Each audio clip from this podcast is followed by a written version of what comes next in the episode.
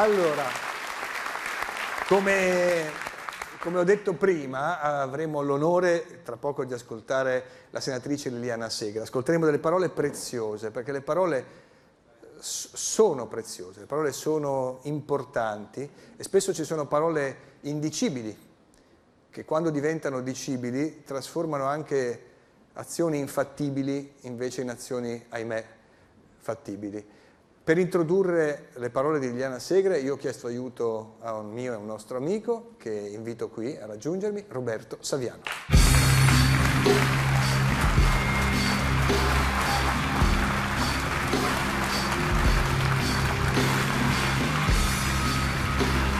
Buonasera Roberto. Grazie.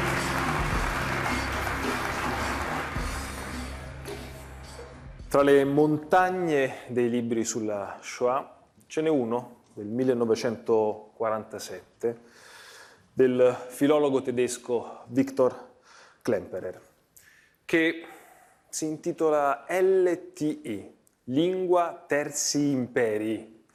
Il latino eh, significa la lingua del Terzo Reich, pubblicato in Italia dalla casa editrice Giuntina. Questo libro dà una lettura illuminante della propaganda nazista. Innanzitutto Klemperer sceglie come titolo un acronimo, appunto LT, per ironizzare sull'ossessione del regime nazista di siglare qualsiasi cosa. NSDAP, NSDAP era il partito nazionalsocialista, poi le SA, che erano i reparti d'assalto, le SS, la milizia del partito, perché siglando si burocratizza, ovvero si normalizza la violenza. Klemperer racconta che mentre eh, le radio trasmettevano i lunghissimi discorsi di Hitler e Goebbels, nelle osterie le persone continuavano a giocare a carte, a bere, a parlare tra di loro. Nessuno seguiva davvero il contenuto di quei discorsi. E questo gli innesca un'analisi, ossia che non erano i volantini, eh, le trasmissioni radiofoniche a condizionare i comportamenti delle persone non erano le parate militari naziste o i comizi a trasformare immediatamente il pensiero dei tedeschi, ma era il linguaggio a determinare il comportamento sociale, il linguaggio. Il male si annidava, secondo Klemperer, nella normalità del quotidiano, nei discorsi che facevi a casa, nelle parole che spendevi sul lavoro, nelle frasi, nelle locuzioni, che essendo ripetute milioni di volte diventavano quotidiane e scontate. Proprio lì nasceva la vittoria dell'ideologia nazista. Klemperer dimostra che è l'abitudine ad usare determinate parole, a cambiare il pensiero. Pensate che iniziano ad essere assolutamente normali espressioni come spedizione punitiva. Comincia ad essere vista come un'azione profondamente buona, perché la si racconta come pulizia di quartieri disagiati, che realizzava qualcosa di positivo positivo per tutti. Invece era solo violenza contro le minoranze. In tutti i regimi, ma in fondo anche nelle democrazie odierne, esiste una parola usata per coprire qualsiasi tipo di aberrazione politica. E la parola sapete qual è? Popolo. Sentiamo dire la volontà del popolo, quando invece è il volere della fazione, per esempio, che sta governando in quel momento lo Stato. Se una persona è un dissidente, un critico del potere, viene definito nemico del popolo. Sugli striscioni nazisti era scritto tu non sei nulla, il tuo popolo è tutto. Cioè dovrai rendere conto al popolo, ossia al governo. Pensate che persino il compleanno di Hitler, il giorno del compleanno di Hitler, venne definito festa del popolo. In realtà, sapete perché al posto della parola potere, fazione, partito si usa il termine popolo? Perché in questo modo chiunque osi fare la critica al partito o al leader viene fatto sentire come se stesse criticando la realtà stessa delle cose. Anche perché il popolo non è identificabile né quantificabile, quindi ridà sempre un'immagine di maggioranza assoluta. La propaganda riesce a far passare la sua verità come un'oggettiva lettura dei fatti. Pensate che l'espressione fanatico nella Germania degli anni 30, fanatico, divenne positiva. Devi essere più fanatico, era l'esortazione dei professori agli studenti tedeschi di quegli anni. che voleva dire devi avere meno dubbi e più irrazionale devozione in quello che fai, fanatico. Il nazismo non ha inventato termini nuovi, pochissimi. E ha preso la lingua che già c'era prima di Hitler e l'ha servita al suo spaventoso sistema, l'ha impregnata del suo veleno. Le parole eh, le modifichi battendo quotidianamente su poche ossessive questioni.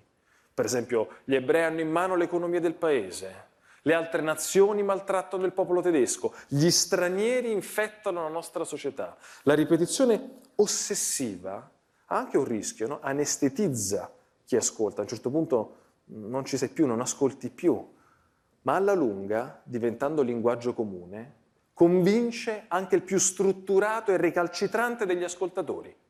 Non bisogna credere che ingenuamente basti essere colti, informati, intelligenti per essere immuni dalle balle. Klemperer diceva anche che chi derideva per esempio Goebbels e le sue sparate, poi ci cascava quando Goebbels diceva che sotto il nazismo l'economia tedesca stava fiorendo. Tanto che lo stesso Klemperer su questo ci mette in guardia in un passaggio bellissimo del suo libro. Dice questo. So che a un dato momento non mi, serv- non mi servirà più tutto quello che so sulla politica di venire ingannato nella mia attenzione critica. Prima o poi la bugia finirà per sopraffarmi, se mi incalza da tutte le parti, se intorno a me le verranno contrapposti solo pochi dubbi, sempre più pochi, infine nessuno. Le parole che sono state veicolo della trasformazione della mentalità di gran parte dei tedeschi, lette insieme, creano un'inquietudine fortissima. Perché? Perché somigliano terribilmente alle parole che ascoltiamo oggi dalle forze politiche autoritarie di molti paesi e sono rivolte a quelli che di volta in volta vengono identificati come nemici. E vorrei farvele ascoltare. Gli ebrei erano definiti avidi, usurai, lobby dell'economia mondiale, finte vittime, criminali, ripugnanti bastardi dalle gambe storte, seminatori di zizzania, feccia, gente sconcia, depravati, incivili, contaminatori, bestie, animali nocivi, insetti, blatte, parassiti, ratti, piaga, razza inferiore destinata alla segregazione, alla pulizia etnica, alla deportazione, al campo di concentramento, al genocidio, allo sterminio, alla soluzione finale.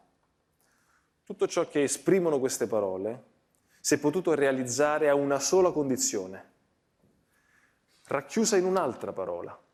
E questa parola è indifferenza. Sul pericolo dell'indifferenza voglio leggervi queste righe. Gli orrori di ieri, di oggi e di domani fioriscono all'ombra di quella parola. La chiave per comprendere le ragioni del male è racchiusa in quelle cinque sillabe, perché quando credi che una cosa non ti tocchi, non ti riguardi, allora non c'è limite all'orrore. Liliana Segre.